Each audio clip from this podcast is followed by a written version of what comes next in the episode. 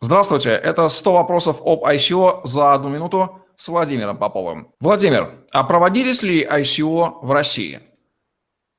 Да, конечно, проводились. А, одним из первых стал Калеонова. Также это Заркоин, это деревня Машкина, это Sandbox.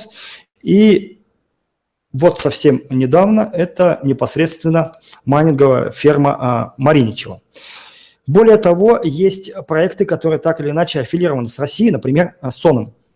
Кроме того, нужно понимать, что есть проекты, которые э, непосредственно нельзя сказать, что они принадлежат российской юрисдикции, но тем не менее они проводились э, в России российскими компаниями, да, российскими разработчиками и так далее, такие системы, например, как Голос, Кикайсио и так далее.